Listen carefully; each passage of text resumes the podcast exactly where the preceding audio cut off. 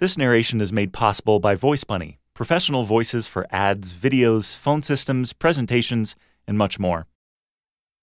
Hello and welcome to AVC, Musings of a VC in NYC. It's January 15th, 2014, and this article is titled VC Pitches in a Year or Two by Fred. Entrepreneur, I plan to launch a better streaming music service. It leverages the data on what you and your friends currently listen to, combines that with the schedule of new music launches and acts that are touring in your city in the coming months, and creates playlists of music that you should be listening to in order to find new acts to listen to and go see live. VC. Well, since Spotify, Beats, and Apple have paid all the telcos so that their services are free on the mobile networks, we're concerned that new music services like yours will have a hard time getting new users to use them because the data plan is so expensive. We like you and the idea very much, but we're going to have to pass. Entrepreneur. I plan to launch a service that curates the funniest videos from all across the internet and packages them up in a 30 minute daily video show that people will watch on their phones as they're commuting to work on the subway. It's called Subhumor.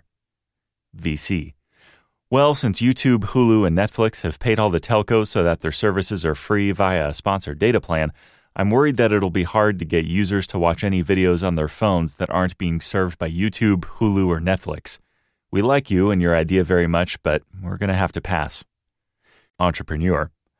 I plan to launch a photo sharing service where the faster your friends like the photos, the faster they disappear. It's gamified social Snapchat. VC. Well, since Facebook, Instagram, Twitter, and Snapchat have paid the telcos so the photos that are served up in their apps don't use up any of the data plan, I worry that users won't want to use any other photo sharing services since they'll have to pay high data costs to use them.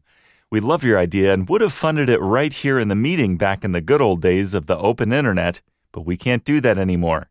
We are passing. This is Internet 3.0.